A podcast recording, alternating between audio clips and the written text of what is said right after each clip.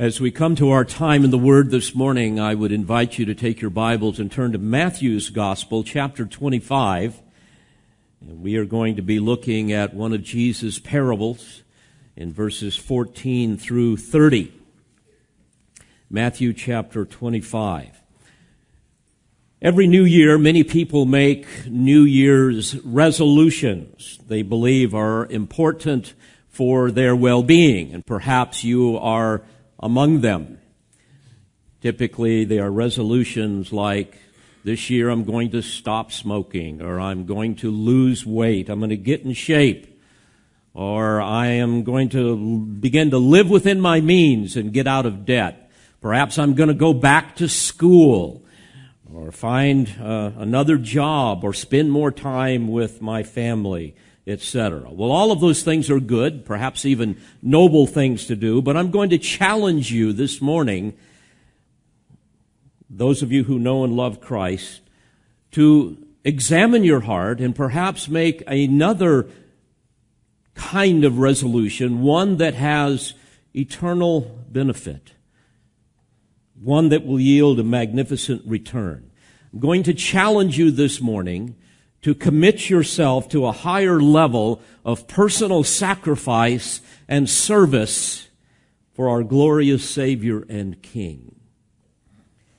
And in order to help you understand not only the importance of this, but the immeasurable blessings that this will yield for your life and for your family, I want to exposit and apply Jesus' parable of the talents here in Matthew 25. Now, before I even read it, I want to give you the context here. This is very important. Following Jesus' triumphal entry into Jerusalem, he manifested his regal claims as Israel's king and his divine authority. You will recall that, that he, he cleansed the temple, ran the money changers out, he taught, he healed the sick, and the religious rulers of the nation made no attempt to forcibly stop him uh, or, or eject him even from the building.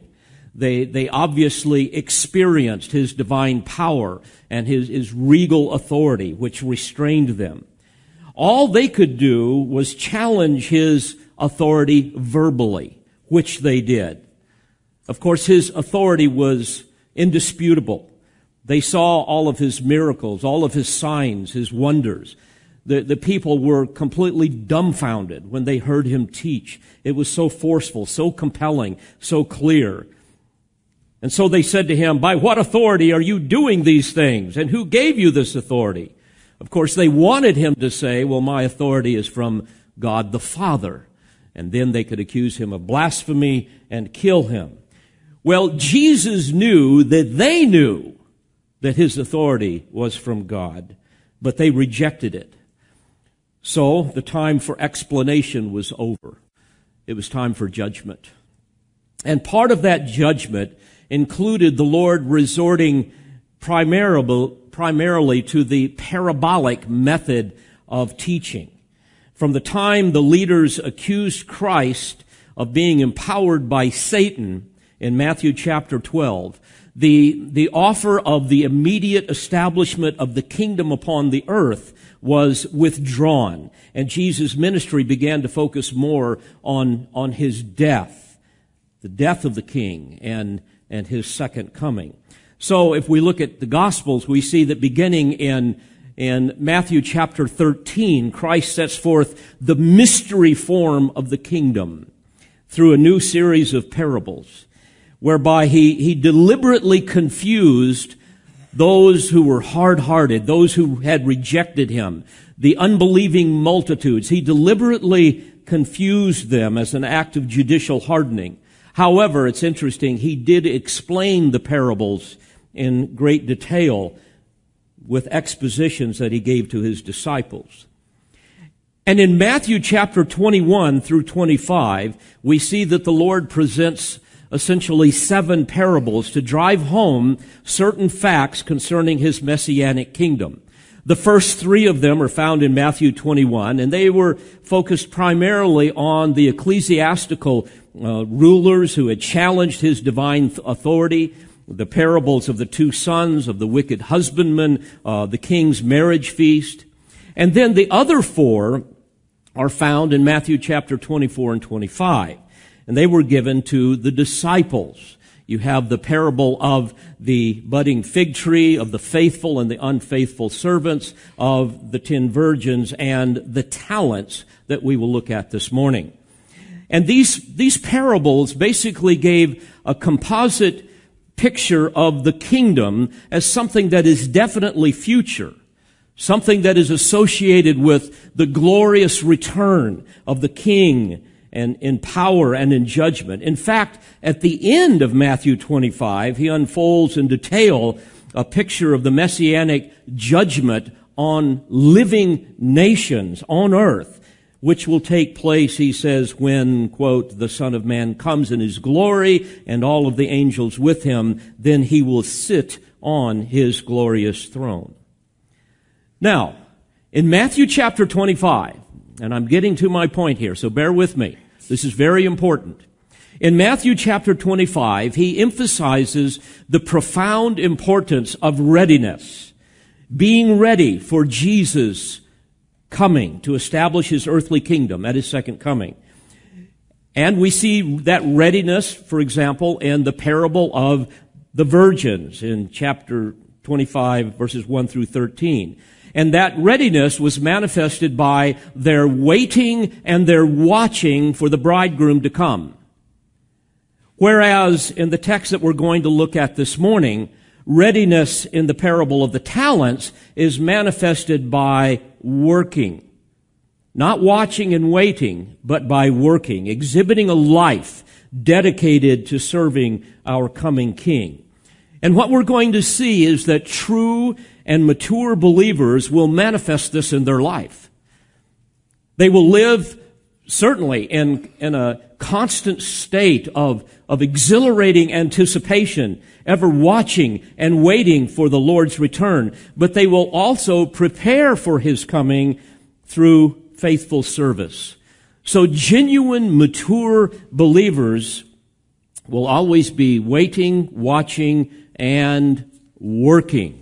And it's the latter that we will be looking at this morning. And frank, frankly, if this is not true in your life, if you really have nothing in your heart that makes it a priority to serve Christ, the King, then you probably do not know nor love the Master. Or maybe you do, but you're distracted by the fleeting pleasures of this world and you're just downright lazy. So let's examine this issue of spiritual preparedness for the kingdom of heaven. Verse 14, Matthew 25. For it is just like a man about to go on a journey who called his own slaves and entrusted his possessions to them. To one he gave five talents, to another two, and to another one, each according to his own ability. And he went on his journey. Immediately the one who had received the five talents went and traded with them and gained five more talents. In the same manner, the one who had received the two talents gained two more. But he who received the one talent went away and dug a hole in the ground and hid his master's money. Now, after a long time, the master of those slaves came and settled accounts with them. The one who had received the five talents came up and brought five more talents, saying, Master, you entrusted five talents to me. See, I have gained five more talents. His master said to him, Well done, good and faithful slave. You were faithful with a few things. I will put you in charge of many things. Enter into the joy of your master. Also, the one who had received the two talents came up and said, Master, you entrusted two talents to me. See, I have gained two more talents. His master said to him, Well done, good and faithful slave. You were faithful with a few things. I will put you in charge of many things. Enter into the joy of your master. And the one also who had received the one talent came up and said, Master, I knew you to be a hard man reaping where you did not sow, and gathering where you scattered no seed. And I was afraid, and went away and hid your talent in the ground. See, you have what is yours.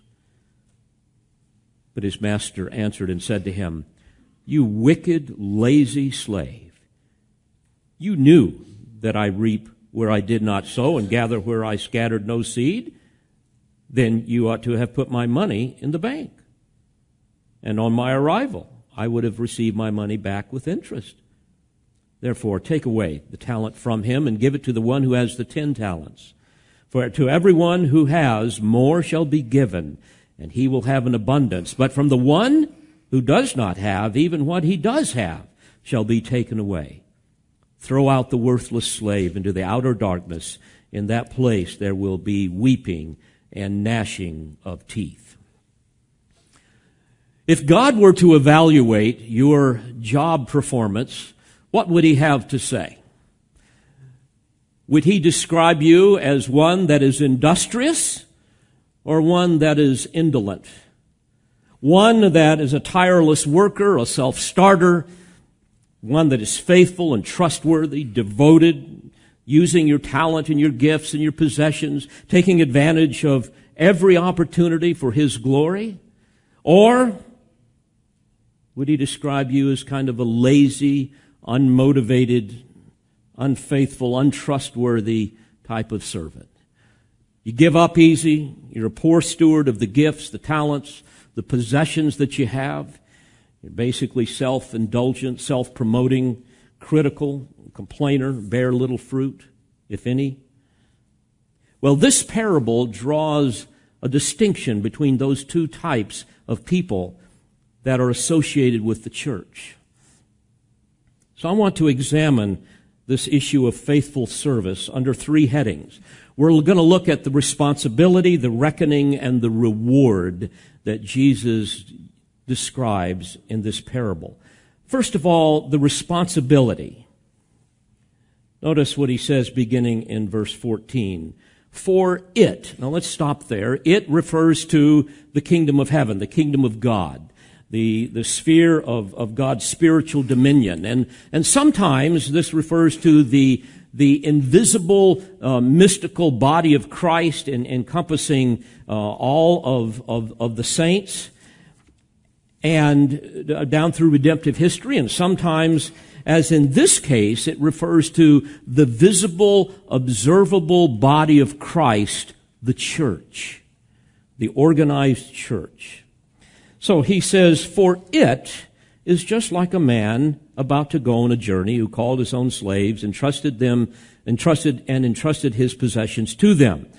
To one he gave five talents, to another two, and to another one, each according to his own ability, and he went on his journey.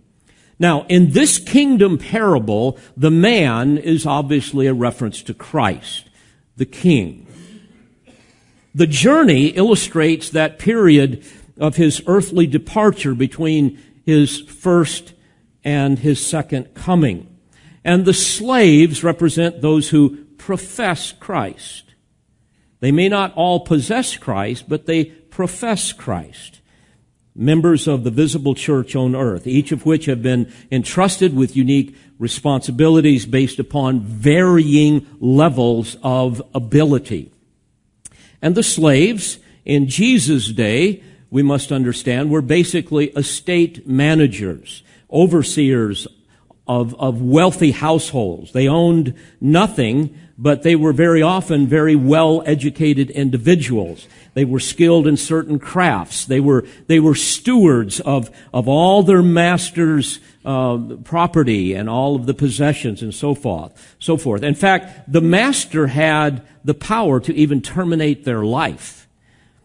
Now, the talent, the term talent that is used here does not refer to a special ability like we would think of in our, with our English word talent. Somebody that is talented. That's not what it's referring to.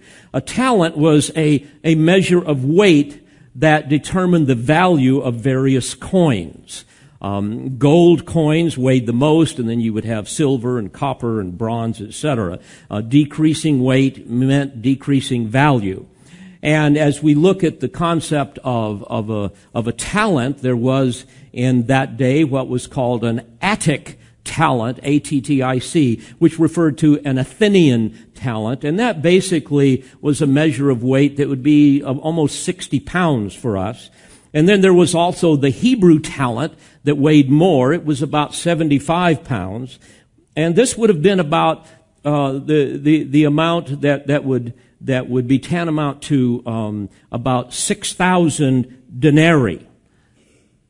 And they would make about a denarii in a day. So a talent would be, or, or the amount that you have here, uh, it would be more than a laborer could earn in, in, in 20 years. So this is a lot of money that they were given. And in this parable, the talent represents the priceless value of the stewardship responsibility that God entrusts to his servants in his church based upon their abilities. Opportunities that we all have to glorify God by serving him. Now, it's important for us to understand that God knows we have varying abilities. We're all made very different. Variety being yet another testimony of, of God's glory. Some stars are brighter than others. Some trees are taller than others. Uh, the eagle is more beautiful than the buzzard, right? Uh, the, the dolphin is more intelligent than the carp. And likewise, God does not give to all men equally. God has not cast us all with the same mold. We should accept this as a marvelous manifestation of beauty revealed in, in this diversity made possible by our sovereign creator. With respect to natural abilities, we're all very different. Some people have greater intellects than others. Some have superior genetics. Not all children are born precocious and not all men are capable of learning or of teaching. Though education can help, there will be limits based upon innate abilities. And some of us are more gifted than others spiritually. That's just how God has designed us. We can look at Romans 12 and 1 Corinthians 12 and we see how there's a variety of spiritual gifts. Uh, Paul says there are diversities of gifts. There's different kinds of ministries. And then also with respect to opportunity, some people have more than others. Some have no opportunity for education. I interact with a number of them around the world through the internet every week, especially some of our brothers in Africa. They may be the only believer in a family. They may not have access to good preaching and teaching in a church. There are people that we probably all know that live in an area where they don't have any access to anything that would really help them grow apart from maybe the internet or the radio. Some people live in an environment of great persecution and poverty and even poor health. Well, God only knows why this is so, but we must understand, and we will see this as this parable unfolds, that God is not looking for success, He's looking for faithfulness. Tireless commitment in doing our best with the abilities and the opportunities that He has given us. You see, He rewards us on the basis of effort, not achievement. The uneducated mother with, with, with modest abilities who who works hard to train her children in the, the discipline and the instruction of the Lord will receive the, the same reward as the most eminent Bible professor at a seminary who has taught thousands. You see, our reward is not based upon results, but upon our faithfulness. The, the faithful pastor will receive no greater reward than the faithful layman that cleaned the church or the sickly widow that spent her life praying for souls. But whatever our abilities, whatever our gifts, whatever our opportunities, whether they're great or small, we must remember that they are gifts from God. For every good gift and every perfect gift is from above, James says, and comes down from the Father of lights. As Spurgeon said, no man hath anything of his own except his sins. So, whatever our lot, whatever our gifts, whatever our abilities, we should be content with them. We should make the most of them. However humble uh, our charge, however meager our estate, we will be judged according to our management of it. Now, let's look closely at the text. We have three slaves, and the master entrusted one with five talents, one with two, or, or yeah, one with two and one with one and they were given to them based upon the master's understanding of their abilities. And the question is, what will they do with what they were given in the master's absence? In verse 16, we see. Immediately, the one who had received the five talents went and traded with them and gained five more talents. In the same manner, the one who had received the two talents gained two more. I want you to notice the word immediately. There was a sense of urgency, a sense of dedication. There was an eagerness to do whatever one could do to please the master. And folks, this is a picture of the dedicated saint in the church, consumed with the purposes of God. Serving the master will be their priority. They're excited about the confidence that the Lord has placed in them with the opportunities and abilities that they have. So they will be industrious. They're unwilling to waste any time or any of the resources. They, they, they will take full advantage of every opportunity to multiply what the master has given to them, fully aware that they will one day have to give an account. I want you to notice that two slaves were industrious, both of them doubling the talents they received. Likewise, each one of us have been given different abilities, different opportunities and circumstances. We see many opportunities here at Calvary Bible Church, and we should strive to maximize the sacred trust that the Lord has given us. This is our responsibility before the Lord. We are under obligation, shall we say, to be about His business. Not to do it out of duty, but to do it out of desire, passionate to live up to our potential. And the primary context for our labor as we see here in other passages in the New Testament, is in and through the local church. The body of Christ. This, this mystical organism of which Christ is head, of which we are all members, and, and we must serve one another within this body, responding to the head. As the writer of Hebrews tells us in Hebrews 10, let us consider how to stimulate one another to love and good deeds, not forsaking our own assembling together, as is the habit of some, but encouraging one another, and all the more as you see the day drawing near. Paul said in 1 Corinthians 15 and verse 58, always be abounding in the work of the Lord. Always be abounding in the work of the Lord, knowing that your toil is not in vain in the Lord. Ephesians 5, Paul says in verse 15, be careful how you walk, not as unwise men, but as wise, making the most of your time, because the days are evil. So then do not be foolish, but understand what the will of the Lord is. And of course, the will of the Lord can include many things, but certainly fundamentally we see that it is God's will for us to be saved. It is His will for us to be sanctified. It is His will for us to sacrifice, to suffer, and to serve. How's that for five S's? All right? That's what the will of the Lord is. Now, while our results are going to vary, God is concerned about us maximizing our effort, exerting the maximum effort, if you will. In fact, the Lord has promised in 1 Corinthians 3 8 that each will receive his own reward according to his own labor. And this is what we see in the loyalty of the first two slaves. But notice the third slave.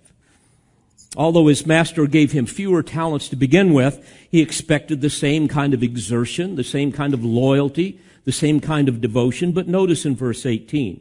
But he who received the one talent went away and dug, it, dug in the ground and hid his master's money.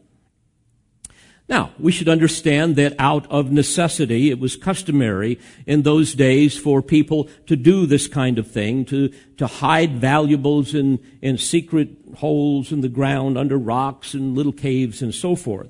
But one would never do this if they had a concern for their master in terms of wise investing to make a profit. You would never do something like this. So the point here is this servant didn't want to be bothered with the task assigned to him. He just blew it off. He was preoccupied with his own personal agenda, with his own life issues, and he gave no thought about an inevitable day of reckoning when his master would return and ask him to give an account. And I want you to notice the ridiculous excuses that he invents to shift the blame from himself to the master. Notice in verse 24, he says, Master, I knew you to be a hard man, reaping where you did not sow, and gathering where you scattered no seed. And I was afraid and went away and hid your talent in the ground. See, you have what is yours. Folks, this is a picture of a false professor one who outwardly claims to be a servant of Christ. But two things say otherwise. Number one, his lack of service. Number two, his phony, ridiculous excuses. Notice the issue of his lack of service. He had an utter disregard for his stewardship responsibility to honor the Lord by rendering faithful and fruitful service. And this proves that he's not regenerate. He doesn't know or love Christ. You see, those who love Christ will serve Christ in and through his church. False professors won't do that. False professors will just live for themselves. Their lives will be characterized by wasted opportunity. I see this all the time. People attach themselves to the church, they profess to be a Christian, but they want nothing to do with the family of God. They have no appetite for the word, no desire to grow in Christ, to serve Christ, except maybe on their own terms. They hate accountability. They just serve themselves, not the master, and as a result, they bear no spiritual fruit. You just don't see much of Christ in them at all. Worse yet, like this wicked slave, phony Christians invent very creative but ridiculous excuses to, to justify their behavior and to shift the blame onto others. They simply will not admit their own guilt. This slave falsely accused his master and even insulted him. Notice in verse 24, Master, I knew you to be a hard man, reaping where you did not sow and gathering where you scattered no seed. In other words, I, I know that you're, you're just kind of a cruel, uncaring, crafty, crooked kind of a character, so I can't really trust you. I mean, folks, this is, this is what selfish, wicked people do. They deliberately misrepresent the truth. They misrepresent Christ. They misrepresent themselves. And they even misrepresent other believers. And this is the attitude of someone who is a stranger to Christ. This is the attitude of someone that knows nothing of Christ's love and His mercy and His grace. This is a person that is at enmity with God.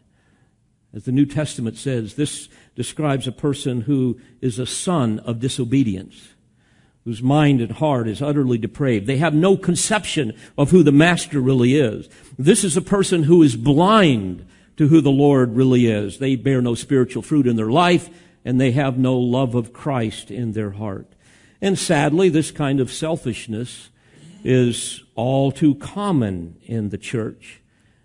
I see it even in this church. Professing Christians who deliberately misrepresent themselves in order to promote their own selfish agenda. They invent false and, and groundless accusations. They concoct ridiculous explanations and excuses in order to shift the blame away from themselves onto other people. And when it comes to serving Christ, there are far too many who are content to let others do all the work. I've been around quite a few years now as a pastor, and I've heard all of the excuses. Oh, yes, but Pastor, you don't understand. I'm just too busy. That's, that's usually the big one. I'm just too busy Translated, I have no time or energy to serve Christ because my agenda is the priority in my life. Or, well, Pastor, I, I, I give I, to financially to the church. I, I write a check. I, I don't think God expects me to do anything else. Translated, it means I will purchase an exemption from all of the one anothering passages of Scripture. Those types of things don't apply to me. Or, there, there's just so many others in the church that are more gifted than me. Mm, if, if God wanted me to serve, He would have given me more abilities, blah, blah, blah, blah, blah. Translated, I'm self centered, jealous, and lazy. I want reward without responsibility. I'm like many of the people in my culture who feel like they're entitled, and so I've concocted this ridiculous rationalization to justify my sin. That's my story, and I'm sticking to it, right? I was reminded of something that I read in the second part of Bunyan's Pilgrim's Progress that really illustrates this third slave. And by the way, here Christian is describing his, his wife's spiritual pilgrimage. Actually, it was Bunyan describing his wife. And uh, Christiana and, and her friend Mercy encounter uh, similar professors of Christ. Uh, and their names are, catch this, Simple, Sloth, and Presumption. And of course, their names betray their character. Here's what he said. Now I saw further in my dream that they went on until they came to the place where simple, sloth, and presumption lay sleeping when Christian went by on his pilgrimage. And they were still there, a little ways off the other side of the road. But their hands and feet had been cuffed in chains and they were hanging dead. Not a very pretty picture. Then Mercy asked their guide, Who are these three men? Why are they left hanging there? These three were men who had some very bad qualities, answered Greatheart. Not only had they no intention of becoming pilgrims themselves, but they also hindered everyone else they could. They were slothful and foolish themselves, and they sought to persuade others to be like them, promising that in the end they would all do quite well. When Christian went by, they were asleep, and now, when you are going by, they have been hanged. Were they actually able to persuade some to think like them? asked Mercy. Yes, answered Greatheart. They turned several out of the way. There was one whose name was Slow Pace, who they were able to persuade. They also prevailed upon Short Wind, No Heart, Linger After Lust, and Sleepyhead and a young woman whose name was Dull. As if this were not bad enough, they also gave a bad report of your Lord, persuading others that he was a taskmaster. They also spread around an evil report of the good land, saying it was not half as good as some pretended to be. Worse yet, they slandered his servants, saying the best of them were meddlesome and troublemaking busybodies. Further, they call the bread of God mere husks, the comforts of his children mere imaginations, and the travel and labor of pilgrims things of no promise. My, said Christiana, if they were like this, I won't grieve for them. They have only gotten what they deserved. I think it is a good thing that they are hanging so close to the highway so that others can see them and be warned. Well, let's return to the parable. We've seen the responsibility. Now let's notice the reckoning beginning in verse 19. Now, after a long time, the master of those slaves came and settled accounts with them. By the way, here again, Jesus gives a hint that he was going to be away for a long time and he's going to return unexpectedly. Return to settle accounts. He goes on, and the one who had received the five talents came up and brought five more talents, saying, Master, you entrusted five talents to me. See, I've gained five more talents. His master said to him, Well done, good and faithful slave. You were faithful with a few things. I will put you in charge of many things. Enter into the joy of your master. And he said the same to the, the slave who had been entrusted with the two talents. I want you to notice, by the way, that the slave with the two talents approached the master with the same confident joy as his fellow slave who had five talents. And we want to remember the principle here. At the judgment seat of Christ, the master is not going to be concerned with how many talents we were given, but with the degree of faithfulness in using them. That's the issue. That's the basis of our reward.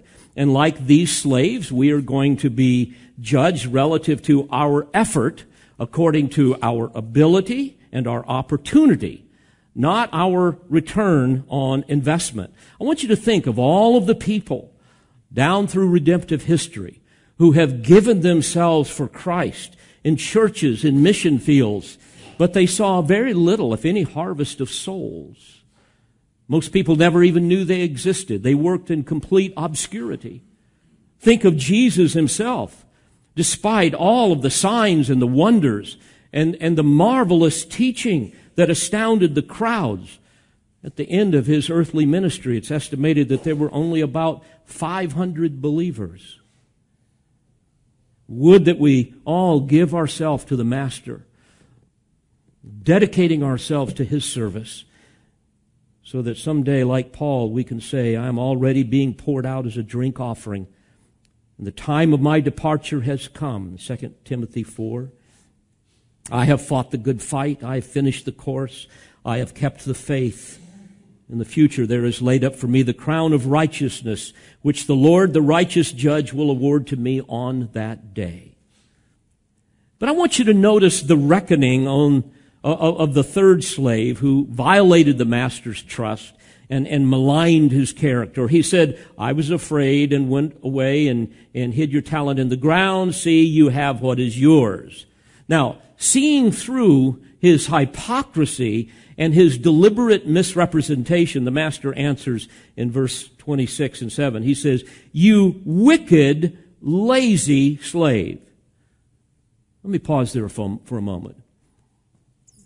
It has been my observation that laziness and wickedness are always allies in the flesh, both rooted in selfishness and pride, both producing the poisonous fruits of slander and strife. You wicked, lazy slave, you knew that I reap where I did not sow and gather where I scattered no seed. In other words, you're saying that? Well, if that's the case, then you ought to have put my money in the bank. And on my arrival, I would have received my money back with interest. By the way, the banks in those days, they, they were called benches, is kind of a long story, but they paid interest. Uh, obviously, like our banks, you know, they're, they're going to charge you more if you borrow from them, but they're going to give you some simple interest. Well, this slave didn't do that. And so basically what the master is saying is, is you, you, are a, man here that's just invented these excuses. These are ridiculous rationalizations. In fact, you even contradict yourself. If you really thought that I was a hard man and demanded uh, things uh, on my return that I didn't didn't deserve, then you would have been even more motivated to invest my money, so that I, I would receive at least some simple interest upon what was mine. But no, you, you, you're utterly indifferent towards me. You wasted all of your opportunities that I gave you, and instead you just chose to live for yourself. Then you have the audacity to malign my character to justify your own selfishness, your own laziness, and shift the blame for your sin onto me rather than owning it yourself. My folks, what a picture of the deceitfulness of sin and the devastating consequences of it. Then he concludes by describing finally the reward Notice verse 28. Therefore take away the talent from him and give it to the one who has the ten talents. And to everyone who has, more shall be given, and he will have an abundance. But from the one who does not have, even what he does have shall be taken away. Folks, the principle is this.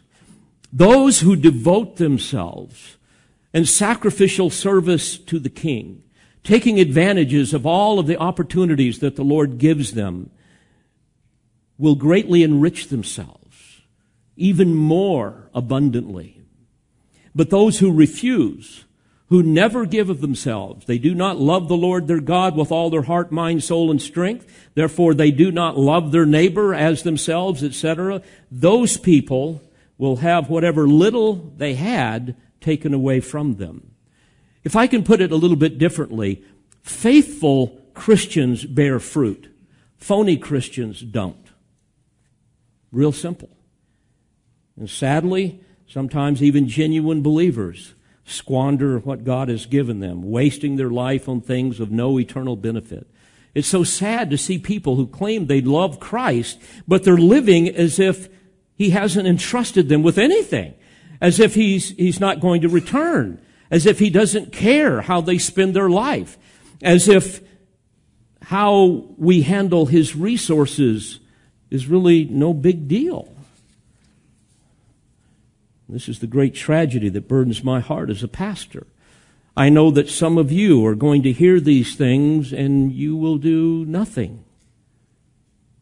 And of course, this begs the question how are you different, therefore, from this third slave? Doesn't your selfish neglect prove that you are unregenerate? Therefore, will you not also share his eternal fate, which Jesus described in verse 30? throw out the worthless slave into the outer darkness.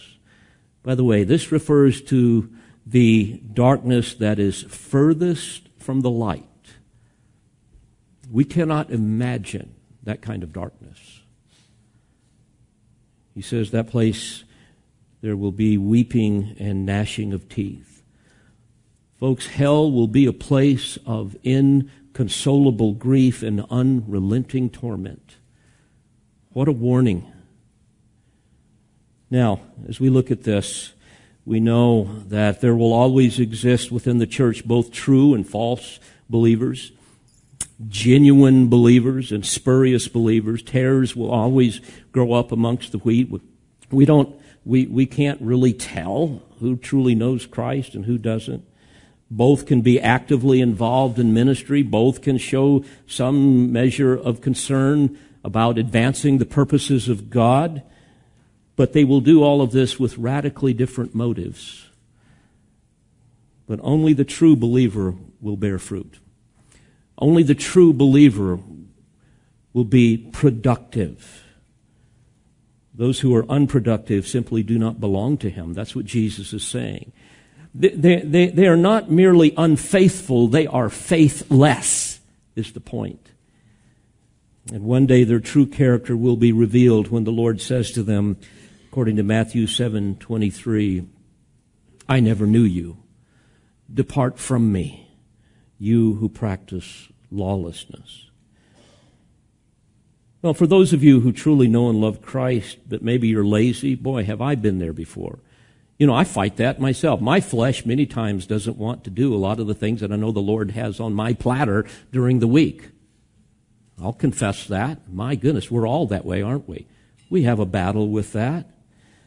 But boy, if we allow the flesh to rule our lives, we can begin to just devote ourselves to nothing but things on our agenda, and we can become very similar to this lazy slave. And if that's you, can I gently but forthrightly call you to repentance? Knock off the excuses, will you? They're ridiculous. The Lord sees right through them. And please remember, on the day of final reckoning, God is not going to judge us on the curve, okay? The Lord is going to basically reward, reward us based solely upon what he has specifically entrusted to us individually and according to our ability. And think of the reward that belongs to those who take full advantage of all of the opportunities the Lord gives them. He's going to say, as he says here, you were faithful with a few things, I will put you in charge of many things. You ask, well, what does that mean? Well, simply this. God will increase your charge on earth and in heaven based upon your faithfulness. Let me explain that for a moment biblically. Remember, again, the context. We're, living in this period between Christ's departure and his return when he will establish his millennial kingdom. And we, we see this, by the way, even more explicitly in Luke 19 that we read earlier, which really is a different parable. These are not one and the same. It, remember with the nobleman, he had ten servants and he gave each one of them a mina uh, to, to invest and he goes away to a far com- country and then he returns and he rewards each servant based upon their level of faithfulness. And after the nobleman um, established his kingdom, he rewarded them. Remember, uh, one servant turned his mina into ten, uh, and he was placed over ten cities. Another uh, had a fivefold increase. He was he was made ruler over five cities and so forth. And here in the parable of the talents, we see the same general theme, and that's this. Faithful service on earth is the basis, is the basis for kingdom rewards. It's an exciting concept. We know both in the millennial kingdom as well as in the eternal state of heaven, faithful saints are going to be rewarded with varying opportunities and levels of service commensurate with their level of devotion on earth. You were faithful with a few things. I will put you in charge of many things. Well, that's another whole topic that we've examined before and we will do it again. But I want to leave you with this this morning. I want you to ask yourself, what about me? Am I making the best use of that which God has entrusted to me? Am I maximizing my abilities, my spiritual gifts, my opportunities to serve Christ? Am I taking advantage of those things? Is my labor for the Master worthy of praise? Or am I just living beneath my potential? Just rendering a token service? Or worse yet, do I have any service at all? Is it non existent? Betraying the fact that I'm just indifferent to the Master. Folks, may I warn you, a day of reckoning is coming.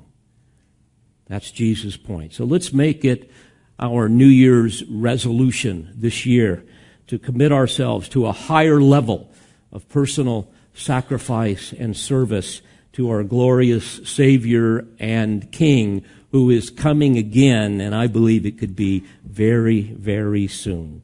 And by the way, if you're not sure how to serve, if you're not sure about some of these things, please give me a call. Come talk to me or some of the elders. We would love to sit down and help you think this through. Can you imagine what this church could do if everybody grabbed an oar and started pulling their weight? Can you imagine? I mean, if everybody just gave financially, not to mention, you know, get involved. And that's, that's my prayer. And I will have to say that, in comparison to many churches, we have a very high percentage of people that do just that. But boy, we could all do better, couldn't we? I can, and I hope you will as well. Let's pray together. Father, thank you for these great truths. I pray that by the power of your Spirit, you will cause them to bear much fruit in each heart to the praise of your glory. I ask in Jesus' name. Amen.